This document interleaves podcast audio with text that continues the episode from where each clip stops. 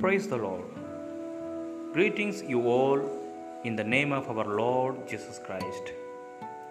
For today devotion, Gospel of Luke, chapter 2, verse 25. Simon was righteous and devout.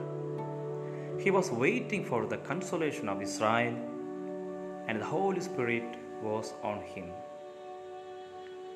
In the movie Hachi, A Dog's Tale, a college professor befriended a stray Akita puppy named Hachi.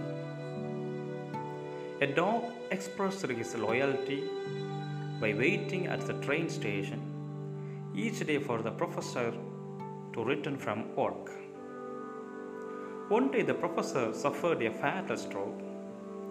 Hachi waited hours at the train station, and for the next 10 years he returned each day awaiting his loving master.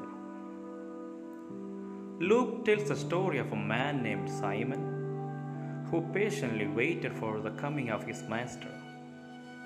Luke chapter 2, verse 25. The Holy Spirit revealed to Simon that he would not see death until he saw the Messiah. Verse 26.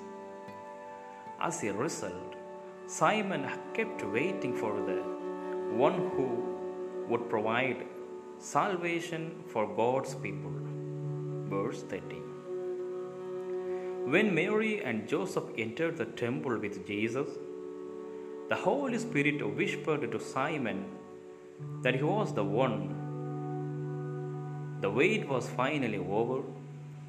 Simon held Christ in his arms, the hope, salvation, and comfort for all the people.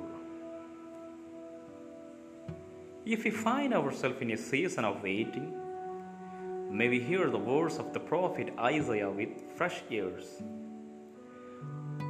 Those who hope in the Lord will renew their strength. They will soar on wings like eagles. They will run and not grow weary.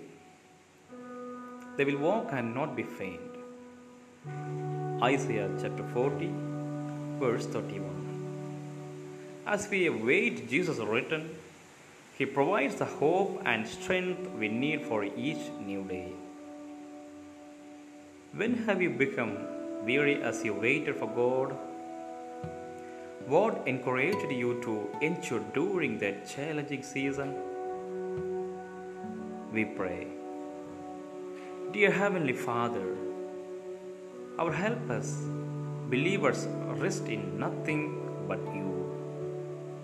And thank you for giving us the scripture to help us grow and to know you better.